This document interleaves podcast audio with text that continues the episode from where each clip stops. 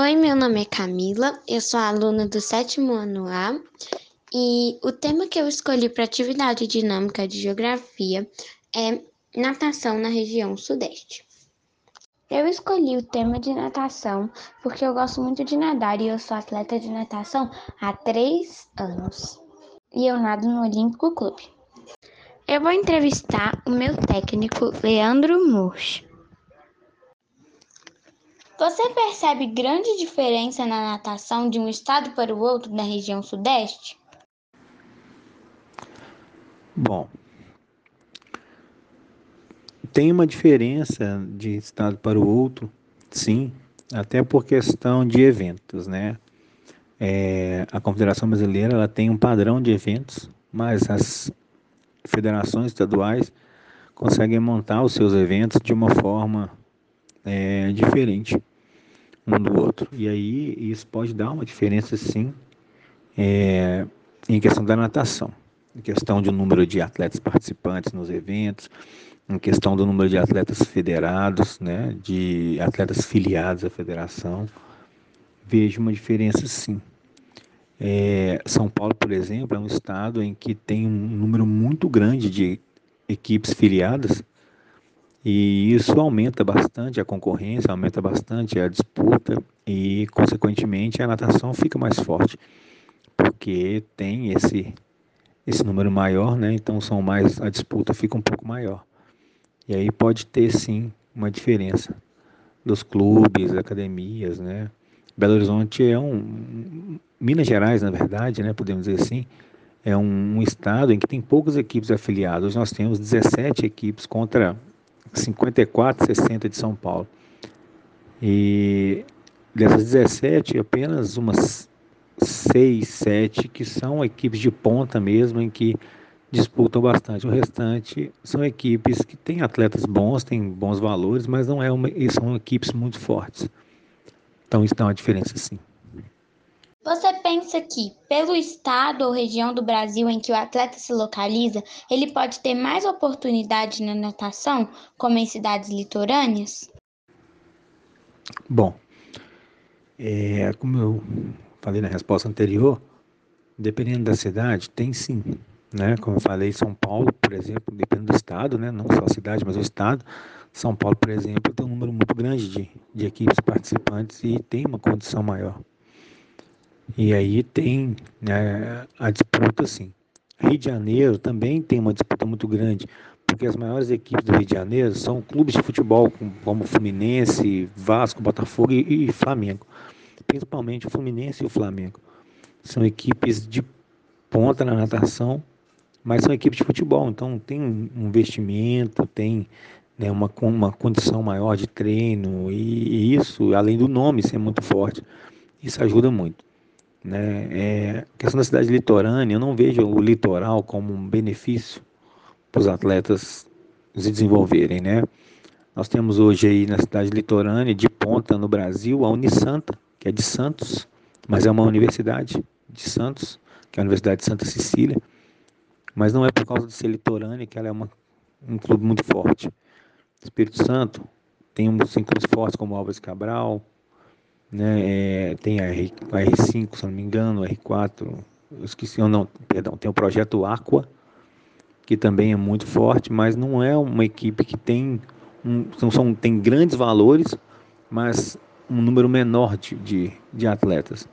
Né? São equipes boas, mas não, o litoral em si não, não influencia no desempenho. Eu não vejo isso como um fator e que beneficia esse, essas equipes, não. Eu vejo sim a condição de trabalho, né? Como a Unisanta, a Universidade de Santa Cecília tem uma condição muito grande.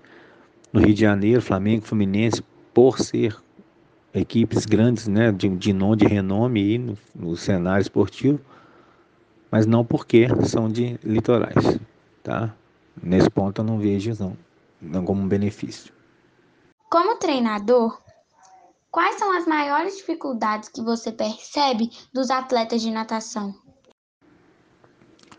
Bom, eu acredito que cada atleta tem a sua individualidade, né?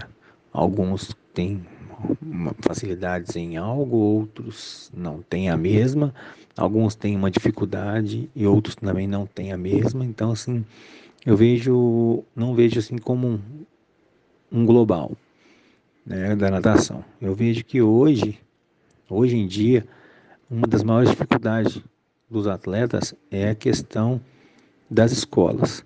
As escolas hoje elas exigem muito em questão de horário, em questão de, de trabalho, de atividades para os atletas, para os alunos, né?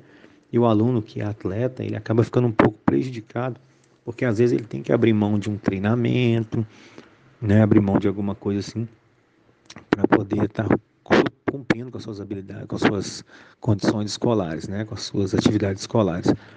Então eu vejo que uma das maiores dificuldades hoje é essa.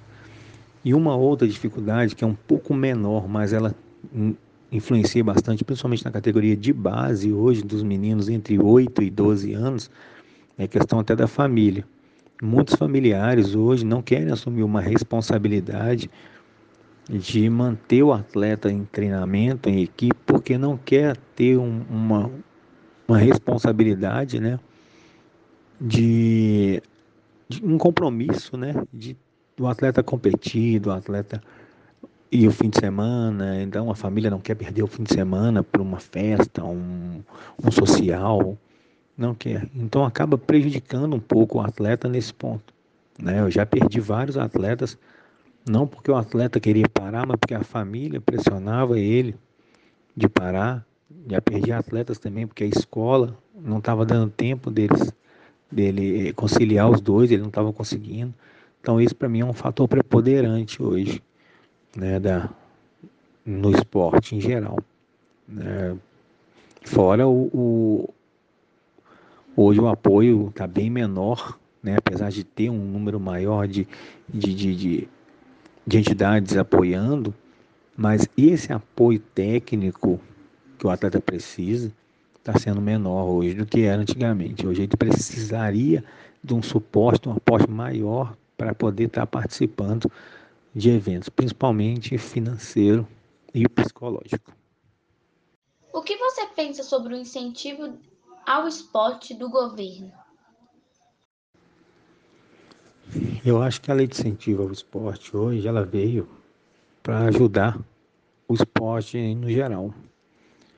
Ela proporciona né, as equipes a ter uma condição maior de treino, proporciona às equipes, às vezes, a conseguir a, a trazer novos atletas, a formar novos atletas. E isso tem sido muito importante para a gente. Né? Hoje tem a CBC, que é o Comitê Brasileiro de Clubes, que apoia os, os, grandes clubes no Brasil hoje, como por exemplo, a gente antigamente fazia um campeonato brasileiro de categoria, né? um campeonato brasileiro infantil, por exemplo, com 500, 500 e poucos atletas, e em média de 40, 50 clubes, hoje nós temos aí a média de quase 800 atletas participantes, ou até mais de 800 participantes, com mais de 100 clubes participantes, por causa da CBC, porque a CBC ela entra com aporte financeiro de hospedagem e o transporte aéreo de todos os atletas. E aí faz com que os clubes tenham condição de levar um número mesmo que tenha um, dois ou três atletas, ele pode levar no brasileiro, que não vai ficar tão caro, porque a CBC ela arca com essas despesas. E a lei de incentivo, então, ela veio para facilitar essas coisas, para você poder ter um, uma formação de atletas muito grande. É, é, formação de atletas, como a CBC usa como seu lema, né, formação de atletas, é muito importante hoje. Né? Antigamente, o, o clube tinha um atleta, dois, ele não levava, porque ficava muito caro para poder participar de um campeonato brasileiro.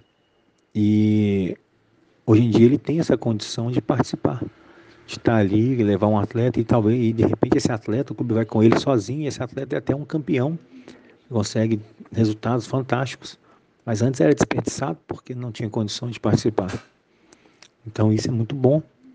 Ajuda os clubes, né? Por exemplo, lá no Olimpo, falando diretamente do Olimpo, nós temos lá o projeto CBC, a CBC dá os uniformes para todos os atletas, material de treino, condição de treino, contrata profissionais de qualidade, como nós temos lá duas fisioterapeutas top de linha. Temos lá um, três preparadores físicos muito bons. Tem a pedagogia, né? Com a pedagoga lá, que é sustentada pelo projeto. Tem a, a psicologia com dois profissionais de psicologia muito bons também. Né, uma comissão técnica muito capaz, uma condição de treino muito boa, uma piscina muito boa e material. Então, assim, isso dá para a gente uma, uma condição de um, de um, rendimento, de um trabalho, né, de uma condição de rendimento muito boa. E faz com que, não vou falar que facilita o trabalho, mas com que a gente consiga realmente aproveitar ao máximo do atleta que quer realmente ser atleta, né, que o atleta, o, aquele que quer mesmo ser atleta, que consegue é, é usar o seu melhor mesmo, que, que se dedica, que tem uma condição muito boa. E isso para a gente é muito bom. A gente consegue usar desse atleta, tirar dele o máximo. E desde lá de baixo da categoria, lá do pré-mirinzinho, com 7 anos, 6 anos, a gente consegue fazer com que o atleta venha né, vivenciando essa questão competitiva até que ele chegue numa categoria superior lá no juvenil, no júnior, e já está com aquela consciência boa de treinamento. Então, assim, eu acho que além de ativar o esporte, ela veio para salvar o esporte. Se os governantes nossos, se o, o, todo mundo souber usar essa lei de incentivo ao esporte realmente voltada para a formação de atletas e para o rendimento, esporte e rendimento, nós vamos ter daqui a alguns anos uma potência. Né? O problema, a dificuldade é só convencer nosso, né, quem está à frente da situação a realmente usar esse benefício para o esporte, formação de rendimento mesmo. Tá bom? Um abraço.